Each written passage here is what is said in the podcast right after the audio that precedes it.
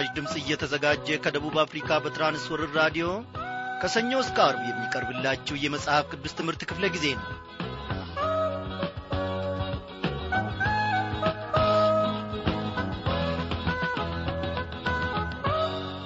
የዘላለም አምላክ ሰማይና ምድር ቢያልፉ እንኳን ቃሉ የማያልፍ እግዚአብሔር እኔና እናንተን በዚህች ቀን አንድ ላይ በራዲዮናችን ዙሪያ ሆነን በአየር ሞገድ አማካኝነት እንድንገናኝ ፈቃዱ ሆኗልና ስሙ ለዘላለም እየተመሰገነ ይሁን እያል ምዝጋናን በፊቱ እንሰዋለን እግዚአብሔር በመከራችን በጭንቃችን በአበሳችን በውድቀታችን ሁሉ ውስጥ እንኳን አልጣለንም አልተወንም።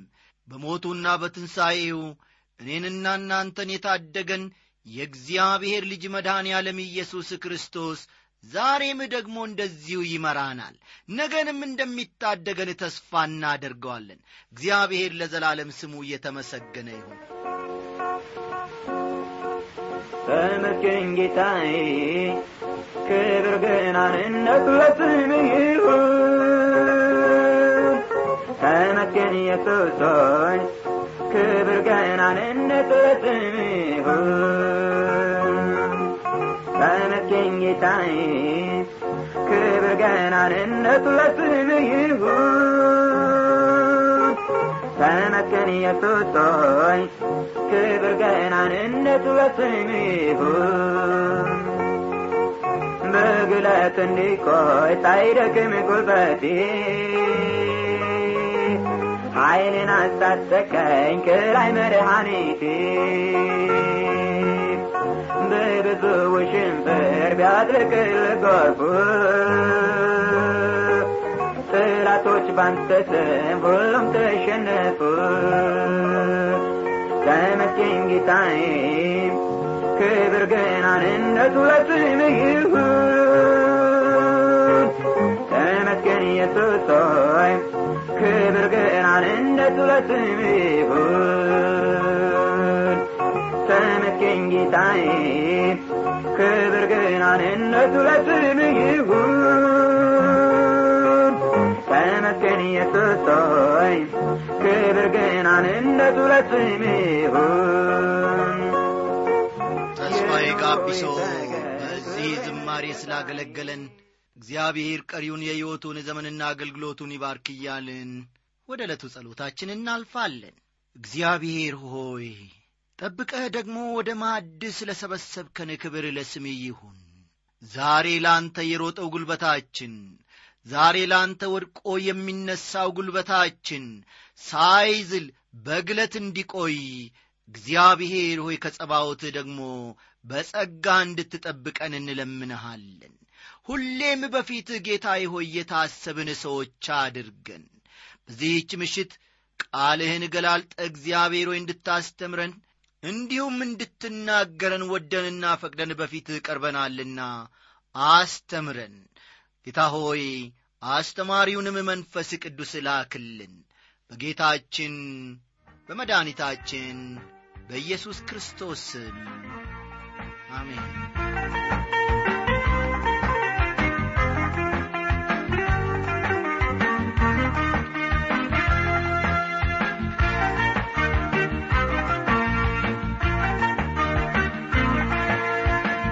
ክቡራን አድማጮቼ ባለፈው ምሽት ክፍለ ጊዜ ጥናታችን ኢየሱስ ክርስቶስ ወደ መስቀል እያመራ መሆኑን ተይዞም የሊቀ ካህናቱ ግቢ ውስጥ በምርመራ ላይ መሆኑን በዚያም ሐሰተኛ ምስክሮች ቀርበው በሱ ላይ የሐሰት ቃላቸውን በመስጠት ላይ መሆናቸውን ተመልክተን ነበረ።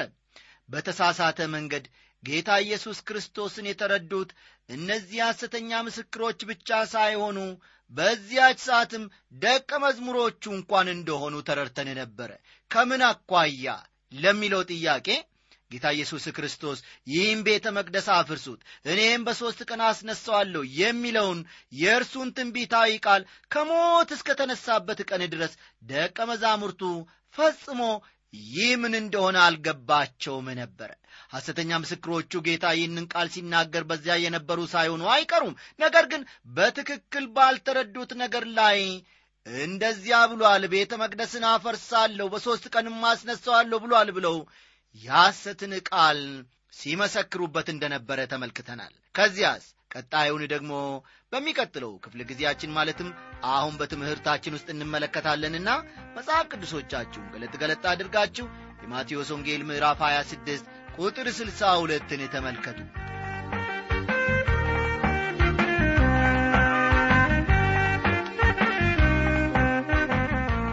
ካህናቱም ተነስቶ እነዚህ ለሚመሰክሩብህ አንድ ስንኳ አትመልስምን አለው።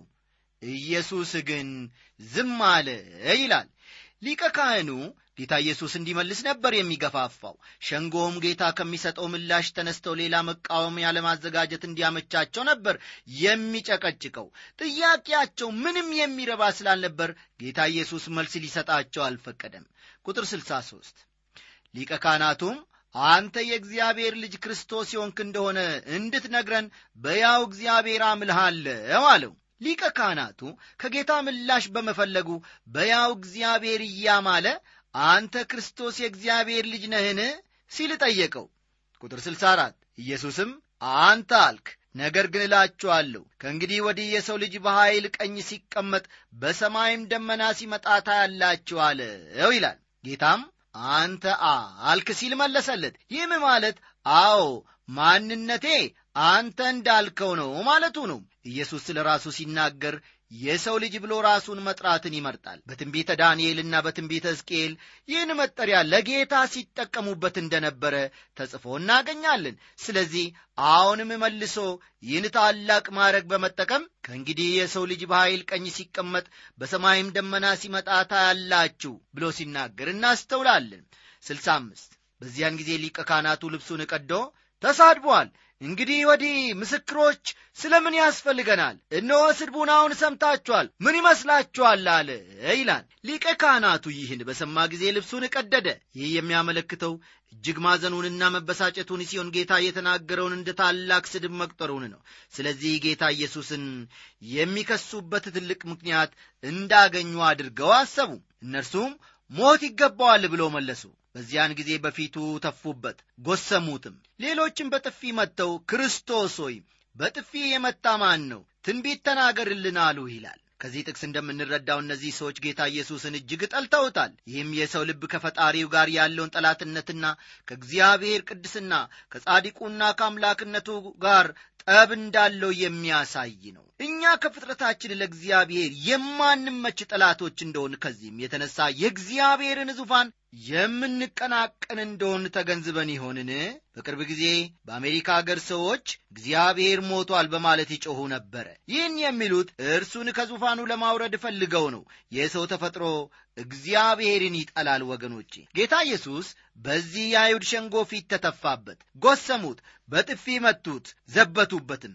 ዐይኑን በጨርቅ እያሰሩና እየመቱት ክርስቶስ ሆይ ትንቢት ተናገር፣ የመታህ ማን ነው እያሉ አላገጡበት።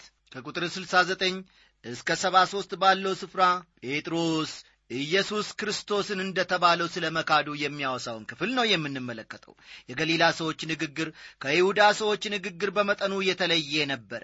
ጴጥሮስ የገሊላ ሰው ስለ ነበር አነጋገሩ ከይሁዳ ሰዎች ይለይ ነበርና ቁጥር ሰባ አራትን ተመልከቱ። በዚያን ጊዜ ሰውየውን አላውቀውም ብሎ ሊረግምና ሊምል ጀመረ። ወዲያውም ዶሮ ጮኸ ይላል። ጴጥሮስ ማንነቱን ማወቅ ያቃተው ደካማ ሰው ነበረ። ጌታ ኢየሱስ ግን እምነቱ እንዳይጠፋ አስቀድሞ ስለ እርሱ የምልጃ ጸሎታ አድርጎለት ነበረ። ቁጥር ሰባ አምስት የመጨረሻው ክፍላችን ነው። እናንብበው። ጴጥሮስም ዶሮ ሳይጮህ ሦስት ጊዜ ትክደኛለህ ያለው የኢየሱስ ቃል ትዝ አለው። ወደ ውጪም ወጥቶ መራራ ልቅሶ አለቀሰ ይላል። ስምዖን ጴጥሮስ በተሳሳተ ቦታ ነበረ። ያ ስፍራ ለእርሱ የፈተና ስፍራ ነበረ። ጌታን አላውቀውም በማለቱ በደለኛ ሰው ነበረ። ነገር ግን ጴጥሮስ ከልቡ በመጸጸት ከንባ ጋር ንስሐ በመግባቱ ወደሚወደው ጌታ ተመልሶ እንደገና ኅብረቱ ታደሰለት። ይህ ስለሆነ ነው ጴጥሮስ ከመንፈስ ቅዱስ መውረድ በኋላ የመጀመሪያውን ታላቅ ስብከት ስለ ጌታ ሕያውነት ለብዙ ሺህ ሰዎች የሰበከው። በዚህም ስብከት ከሦስት ሺህ ሰዎች በላይ ጌታን በማግኘት ድነዋል። ጴጥሮስ በንስሐ በመመለሱ ታላቅ በረከትን አገኘ። ይሁዳን አስቡ።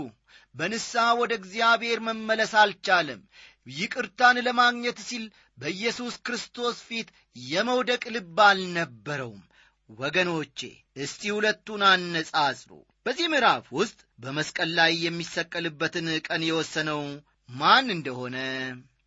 ማርያም ጌታን በሽቱ መቀባቷና በጸጉሩ እግሯን ማበሷ ምን ትርጉም እንደተሰጠው እንዲሁም ስለ ንሳ ጌታ መንፈስ ቅዱስ ያስተማረንን በስፋት ተመልክተናል። ቀጠል በማድረግ ደግሞ ከምዕራፍ 28 እነሆ ጌታ እግዚአብሔር አምላካችን የሚናገረንና የሚያስተምረንን አንድ ላይ እንመለከታለን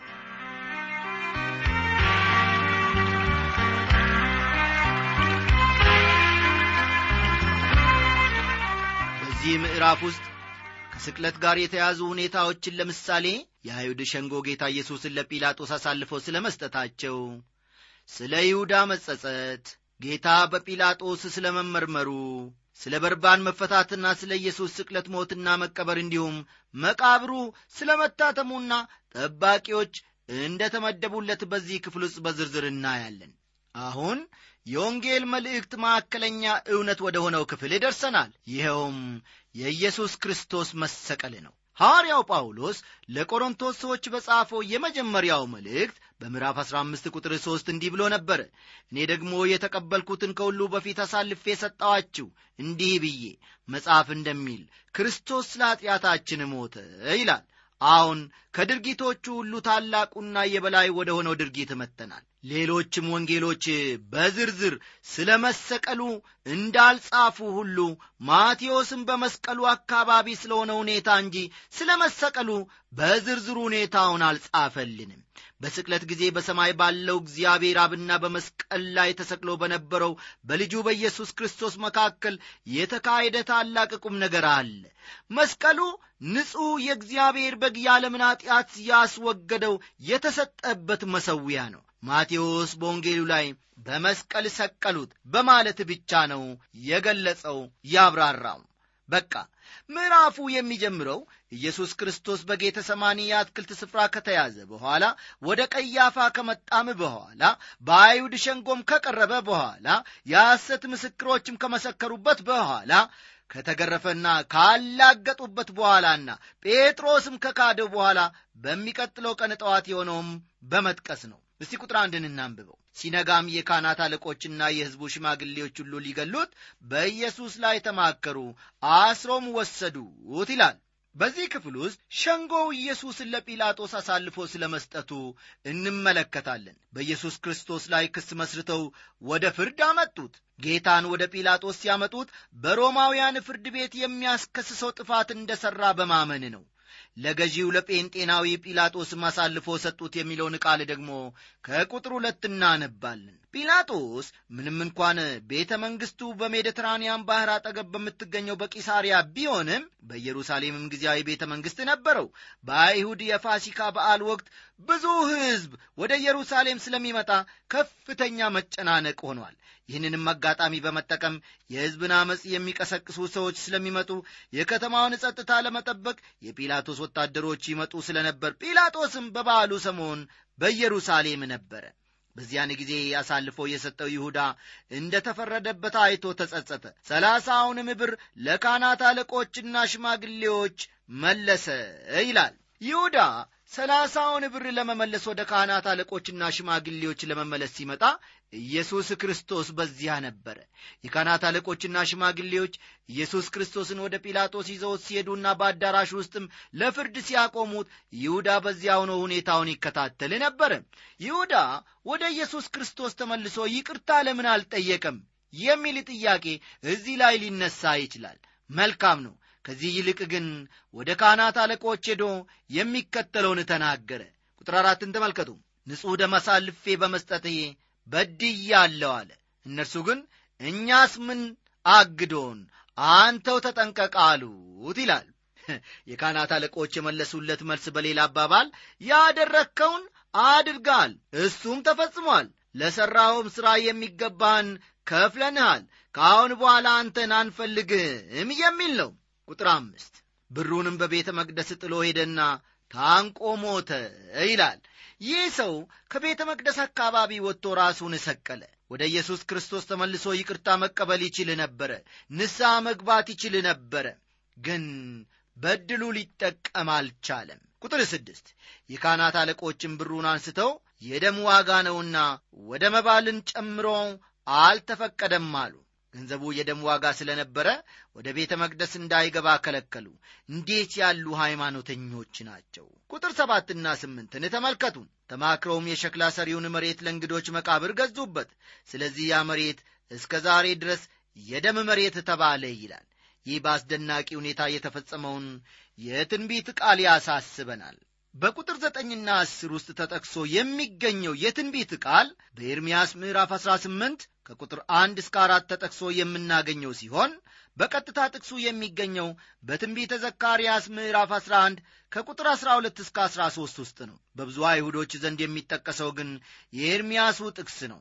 ይህም የሆነው ኢየሱስ ክርስቶስ በምድር ላይ ይመላለስ በነበረበት ጊዜ ትንቢተ ኤርምያስ ከትንቢት መጻሕፍቶች የመጀመሪያው ስለነበር ነው። በዚህ ክፍል ግን ትኩረት ሊሰጠው የሚገባው ነገር ይሁዳ ሰላሳውን ብር ሊመልስ ወደ ካህናት አለቆች ሲመጣ ኢየሱስ ክርስቶስ በዚያ መገኘቱ ነው። ነገር ግን ኢየሱስ ክርስቶስ ለሰው ልጆች ሁሉ ለይሁዳም ጭምር ሊሞት ወደ መስቀል እየሄደ ነበረ። ጌታ ኢየሱስ ይሁዳ ወደ እርሱ እንዲመለስ ሰፊ ጊዜ ሰጥቶት ነበረ። በመጨረሻው ሰዓት እንኳን ወደ ጌታ መጥቶ ይቅርታን ሊጠይቅና ሊቀበል ይችል ነበረ። በቁጥር አሥራ አንድ ደግሞ ጲላጦስ ኢየሱስን እንዴት እንደመረመረው እንመለከታለን። የሃይማኖት መሪዎች ኢየሱስ ክርስቶስን እግዚአብሔርን ተሳድቧል በማለት ሊያስወግዱት ነው የፈለጉት። ሊቀ ካህናቱ እርሱ ክርስቶስ እንደሆነ እንዲነግረው በመሐላ እንደ ጠየቀው ታስተውላላችሁ ወይም ታስታውሳላችሁ። ኢየሱስ ክርስቶስም እርሱ ክርስቶስ የእግዚአብሔር ልጅ እንደሆነ እንዲህ ሲል ነገረው። ከእንግዲህ የሰው ልጅ በኃይል ቀኝ ሲቀመጥ በሰማይም ደመና ሲመጣ ታያላችሁ አለው። የሃይማኖት መሪዎች ይህን ንግግር እንደ ስድብ ነው የቆጠሩት። በዚህም ምክንያት በድንጋይ ሊወግሩትም ፈልገው ነበረ። ነገር ግን ሮማውያን ማንንም እንዳይገድሉ ከልክለዋቸው ስለነበር ኢየሱስን ለጲላጦስ አቅርቦ ሊያስገድሉት ወሰኑ። ሮማውያንን በሚያስቆጣ ሁኔታ ራሱን የአይሁድ ንጉሥ አድርጓል በማለት ከሰሱት። የኢየሱስ ክርስቶስ ምላሽ ግን አንተ አልክ ወይም እንዳልከው ነው የሚል ነበረ። ቁጥር 12 የካህናት አለቆችም ሽማግሌዎችም ሲከሱት ምንም አልመለሰም ይላል። የሐሰት ክስ በሚከሱት ጊዜ ጌታ ኢየሱስ ክርስቶስ ከጉዳይም አልቈጠረውም። ስለዚህም አንዳች እንኳን አልመለሰላቸውም። ቁጥር 13ና 14 እርሱ በሸላቾች ፊት ዝም እንደሚል በግ ዝም ያለ የእግዚአብሔር በግ መሆኑን ከዚህ ክፍል እንመለከታለን። ቁጥር 15ና 16 ማቴዎስ በዚህ ስፍራ ስለተደረገው ነገር እንደ ሌሎቹ ወንጌሎች ትኩረት ሰጥቶ አልጻፍም። በአጭሩ እውነቱን ብቻ ገልጾ አልፎታል። በግልጽ እንደሚታየው የሃይማኖት መሪዎች ኢየሱስ ክርስቶስን ለሞት በሚያበቃው ወንጀል እንዳልከሰሱት ጲላጦስ ተረድቷል። ኢየሱስ ክርስቶስ በሮማ ገዢዎች ላይ አመፅ እንዲነሳም አላደረገም። ሌሎች አድርገው ይሆናል፣ እርሱ ግን አላደረገም። ጲላጦስ በኢየሩሳሌም ሁከት እንዳይነሳ ብሎ የአይሁድንና የሃይማኖት መሪዎችን ጩኸት ዝም ለማሰኘት እንደ ጥያቄያቸው በኢየሱስ ክርስቶስ ላይ ለመፍረድ በአንድ በኩል ይፈልጓል። በሌላ በኩል ደግሞ ኢየሱስ ክርስቶስን ለሞት የሚያበቃው ወንጀል ስላላገኘበት የሞት ፍርድ ሊፈርድበት አልፈቀደም። በየበዓላቱ አንዳንድ እስረኛ የመፍታት ልማድ ስለነበረው ለሕዝቡ አንድ ምርጫ አቀረበ። ኢየሱስ ክርስቶስን ወይም ወንበዴና እስረኛ የነበረውን በርባንን ከሁለቱ የትኛውን ሊፈታላቸው እንደሚወዱ ጠየቃቸው። በርባን ግን ነፍሰ ገዳይ፣ ዘራፊና ሕግን ተላላፊ ሰው ነበረ። ቁጥር 17ና 18ን ተመልከቱ። በኢየሱስ ክርስቶስና በበርባን መካከል ያለው ልዩነት ከፍተኛና ግልጽ ስለነበር ሕዝቡ ኢየሱስ ክርስቶስን እንዲለቅላቸው ወይም እንዲፈታላቸው ይመርጣሉ ብሎ ጲላጦስ አስቦ ነበረ። ጲላጦስ ብልህ ፖለቲከኛ ነበረ። ሕዝቡ በርባን እንዲሰቀልና ኢየሱስ እንዲለቀቅ ይመርጣል ብሎ እርግጠኛ ነበር። ይህንን ምርጫ ያቀረበው እርሱ ከገጠመው ችግር መውጫ ቀዳዳ ይሆናል ብሎ አቅዶም ነበረ። ቁጥር 19 እርሱም በፍርድ ወንበር ተቀምጦ ሳለ ሚስቱ ስለ እርሱ ዛሬ በሕልም እጅግ መከራ ተቀብያለሁና በዚያ ጻድቅ ሰው ምንም አታድርግ ብላ ላከችበት ይላል። የጲላጦስም ሚስት በራሷ እምነትና አመለካከት የኢየሱስ መያዝና ለፍርድ ወደ ጲላጦስ መቅረቡ ስላስጨነቃት በዚህ ጻድቅ ሰው ላይ አንዳች እንዳታደርግ ተጠንቀቅ ብላ ላከችበት። ቁጥር 20 የካህናት አለቆችና ሽማግሎች ግን በርባንን እንዲለምኑ ኢየሱስን ግን እንዲያጠፉ ሕዝቡን አባበሉ ይላል። የሃይማኖት መሪዎችም ብልጥ ፖለቲከኞች ነበሩ። በሕዝቡ መካከል በመመላለስ በርባንን እንዲፈታላቸው ኢየሱስ ክርስቶስን ግን እንዲሰቅለው ጲላጦስን እንዲለምኑ ሕዝቡን ያባብሉ ነበረ። ከቁጥር 21 እስከ 22 ያለውን ተመልከቱ። በዚህ ስፍራ ጲላጦስ ፈራጅ ስለነበር ምን ማድረግ እንዳለበት ሕዝቡን መጠየቅ አልነበረበትም። ዮሐንስ በወንጌሉ ላይ እንደገለጸው ጲላጦስ በተደጋጋሚ ኢየሱስን በግል አነጋግሮት ነበር። ከኢየሱስ ክርስቶስ ጋር ያደረገውን ንግግር ስንመለከት ጲላጦስ ኢየሱስን ያለው ከእኔ ጋር ብትስማማ እኔ ነፃ እንድትወጣ አደርግሃለሁ እኔም ከገባሁበት ግራ ከሚያጋባ ሁኔታ ውስጥ መውጫ አገኛለሁ የሚል ነበረ ነገር ግን ኢየሱስ ክርስቶስ ከጲላጦስ ሐሳብ ጋር አልተስማማም ስለዚህ ይህንን ሁኔታ በአንክሮ ስንመለከተው ጲላጦስ ለፍርድ የቀረበ ኢየሱስ ደግሞ ፈራጅ ሆኖ እናገኛቸዋለን። ጲላጦስ አንጻራዊ የሆነ ውሳኔ ለመስጠት እንዲያመቸው አሁንም ሕዝቡን ክርስቶስ የተባለውን ኢየሱስን ምን ላድርገው ሲል ይጠይቃል። ምላሹ ግን ቁጣ በተሞላበት ሁኔታ ይሰቀል ይሰቀል የሚል ነበረ። ቁጥር 23 ገዢውም ምን ነው ያደረገው ክፋት ምንድር ነው አለ እነርሱ ግን ይሰቀል እያሉ ጮታ አበዙ ይላል። በስሜታዊነት የሚጮው ሕዝብ አብዛኛውን ጊዜ ምክንያት የለውም። በቁጥር 24 ስንመለከት ጲላጦስ ለእጁ ውሃ እንዲመጣለት በማድረግና በመታጠብ በኢየሱስ ክርስቶስ ላይ ከደረሰበት ነገር ነፃ መሆኑን ለማስታወቅ ሞከረ። ነገሩ ግን እንደዚህ ቀላል አልነበርም ከፍርድ ነፃ እንዲሆን እያንዳንዱ ሰው ጌታን ለመቀበል የሚወስነው ውሳኔ መወሰን አለበት እንጂ እጁን በውሃ መታጠቡ ከበደል አያነጻውም ጲላጦስ እጁን በውሃ ታጥቦ ከዚህ ሰው ደም ንጹሕ ነኝ ቢልም ለዘመናት በቤተ ክርስቲያን የእምነት መግለጫ ሆኖ በጴንጤናዊ በጲላጦስ ዘመን መከራ በተቀበለ በኢየሱስ ክርስቶስ እናምናለን እየተባለ ጲላጦስ ሲጠቀስ ይኖራል። እጁን በውሃ የቱንም ያክል ቢታጠብም ንጹሕ ደም አሳልፎ በመስጠቱ በደለኝነቱ የማይቀር ጉዳይ ነው። ቁጥር አምስትና ስድስት ሕዝቡም ሁሉ መልሰው ደሙ በእኛና በልጆቻችን ላይ ይሁን አሉ። በዚያን ጊዜ በርባንን ፈታላቸው ኢየሱስን ግን ገርፎ ሊሰቀል አሳልፎ ሰጠ ይላል። ጲላጦስ የሕጉን ጉዳይ ራሱ ለማቆም ፈልጎ ነበረ። ነገር ግን አንድ ውሳኔ መወሰን ነበረበትና ይህን የመሰለ ውሳኔ ሰጠ። ውሳኔውም ተቃውሞውን ያመለክታል።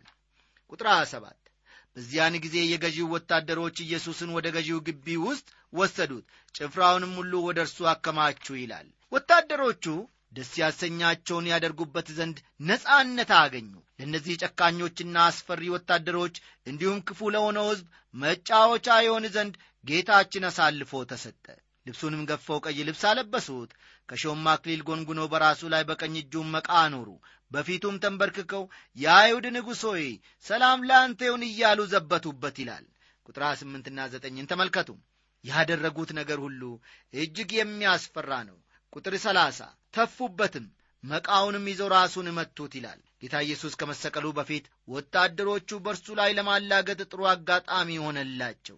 በስቅለት እንደሚገደል ስላወቁ ከመሞቱ በፊት ሊጫወቱበትና የፈለጉትን ሊያደርጉበት ሞከሩ የሮም ወታደሮች እስረኛ ሲያገኙ የሚጫወቱትን የቃሪያ ጥፊ የተባለውን ጨዋታቸውን በጌታ በኢየሱስ ላይ ያደረጉ ጨዋታውን የሚያደርጉት እስረኛውን ዐይኑን በጨርቅ ያስሩና ከመካከላቸው አንደኛው ወታደር የቻለውን ያህል ተንጠራርቶ በቃሪያ ጥፊ እስረኛውን ይመታዋል። እስረኛው ጭው ብሎበት ራሱን ስቶ ባለበት ሰዓት ጨርቁን ከዐይኑ ላይ ይፈቱና ማን ነው የመታ? ከመካከላችን የመታህን አሳይ እያሉ ያላግጡበታል። ማሳየት ካልቻለ ጥፊው ይቀጥላል። እነዚህ ወታደሮች በጌታ በኢየሱስ ላይ ያላገጡት ይህን የመሰለውን ጨዋታ በመጫወት ነበረ። ፊቱ ከሰዎች ሁሉ ይልቅ መልኩም ከሰዎች ልጆች ይልቅ ተጎሳቁሏልና ይላል ኢሳይያስ። ኢሳይያስ 52 ቁጥር 14ን ተመልከቱ። ኢሳይያስ 52 ቁጥር 14 ቁጥር 31 ና 32ንም ተመልከቱ። ከዘበቱበትም በኋላ ቀዩን ልብስ ገፈፉት ልብሱንም አለበሱት ሊሰቅሉትም ወሰዱት። ሲወጡም ስምዖን የተባለ የቀሬናን ሰው አገኙ እርሱንም መስቀሉን ይሸከም ዘንድ አስገደዱት ይላል። ኢየሱስ ክርስቶስ ሊነገር ለማይቻል ስቃይና መከራ አሳልፎ ተሰጥቶ ነበር። ከዚህም የተነሳ መስቀሉን መሸከም እስኪያቅተው ድረስ እጅግ ደክሞ ነበረ። ከቁጥር 33 ጀምሮ ያለውን ክፍል ስታነቡ ደግሞ ስለ ስቅለቱ የሚያወሳውን አንድ በአንድ እንመለከታለን ትርጓሜው የራስ ቅል ስፍራ ወደሚሆን ጎልጎታ ወደሚባለው ስፍራ ደረሱ ይላል። ያ ጎልጎታ የተባለውን ስነ ምድራዊ አቀማመጥ ስንመለከት በመጽሐፍ ቅዱስ የራስ ቅል ተብሎ እንደ ተገለጠው ዛሬም የራስ ቅል የሚመስል ስፍራ ነው። በሐሞት የተደባለቀ የወይን ጠጅ ሊጠጣ አቀረቡለት ቀምሶም ሊጠጣው አልወደደም ይላል ቁጥር 34 ይህ በመዝሙር 69 ቁጥር 21 የተነገረው የትንቢት ቃል ፍጻሜ ነው። ለመብሌ ሐሞት ሰጡኝ ለጥማቴ ሞምጣጤ ሰጡኝ ይላል። ከሰቀሉትም በኋላ ልብሱን ጣጥለው ተካፈሉ የሚለውን ቃል ደግሞ ቁጥር 35 ላይ ነው የምናገኘው። ይህም በመዝሙር 22 ስለ መስቀል ሞቱና ልብሶቹን ዕጣ እንደሚጣጣሉበት የተነገረው ትንቢታዊ ቃል ፍጻሜ ነው። ልብሶቼን ለራሳቸው ተከፋፈሉ በቀሚሴም ላይ ዕጣ ተጣጣሉ ይላል። መዝሙር በቅንፍ 22 ቁጥር 18 በዚያም ተቀምጠው ይጠብቁት ነበር የሚለውን ደግሞ በቁጥር 36 ላይ እናገኛለን። እንደኔ አመለካከት የሰዎች ልጆች የመጨረሻው የውድቀት አዘቅት የተገለጠው በዚህ ስፍራ ነው። ኢየሱስን እንደዚህ አሰቃይተውና በመስቀል ላይ ሰቅለው ቁጭ ብሎ መጠባበቃቸው የውድቀታቸው መጨረሻ ነው። ከቁጥር 37 እስከ 40 ያለውን ተመልከቱ። በዚህ ክፍል አንተ የእግዚአብሔር ልጅ ከሆንክ ከመስቀል ውረድ እያሉ የሚያላግጡበትን ሰዎች ጫጫታውንና ውካታውንም እንመለከታለን። ይህን አባባላቸውን ስታስተውሉ ጥርጥር እንዳላቸው ያስታውቃል። ጌታ ኢየሱስ ከመስቀል ላይ በመውረድ አልነበረም የእግዚአብሔር ልጅነቱን የሚያረጋግጠው። አሁን ለታላቁ ድል ማለትም ለኀጢአተኞች በመስቀል ላይ ሊሞት በመጨረሻው ሰዓት ላይ ነው። እንዲህም ደግሞ የካህናት አለቆች ከጻፎችና ከሽማግሌዎች ጋር እየዘበቱበት እንዲህ አሉ ይላል ቁጥር 41 ደም በደም እስከሚሆን አሰቃይተውታልና ከዚህ በኋላ በሰላም ይሙት ብለው ወደ የቤታቸው እየሄዱ ይመስላችሁ ይሆናል። ነገር ግን አልሄዱም። መሞቱን እስኪያረጋግጡ ድረስ በዚያው ቆይተው ነበረ። ሌሎችን አዳነ። ራሱን ሊያድን አይችልም። የእስራኤል ንጉሥ ከሆነ አሁን ከመስቀል ይውረድ እኛም እናምንበታለን ይላል። ቁጥር 42 ሌሎችን እንዳዳነ መናገራቸው እውነተኛ ንግግር ነው ነገር ግን ለማዳን በመስቀል ላይ መሞት እንዳለበት አላወቁም።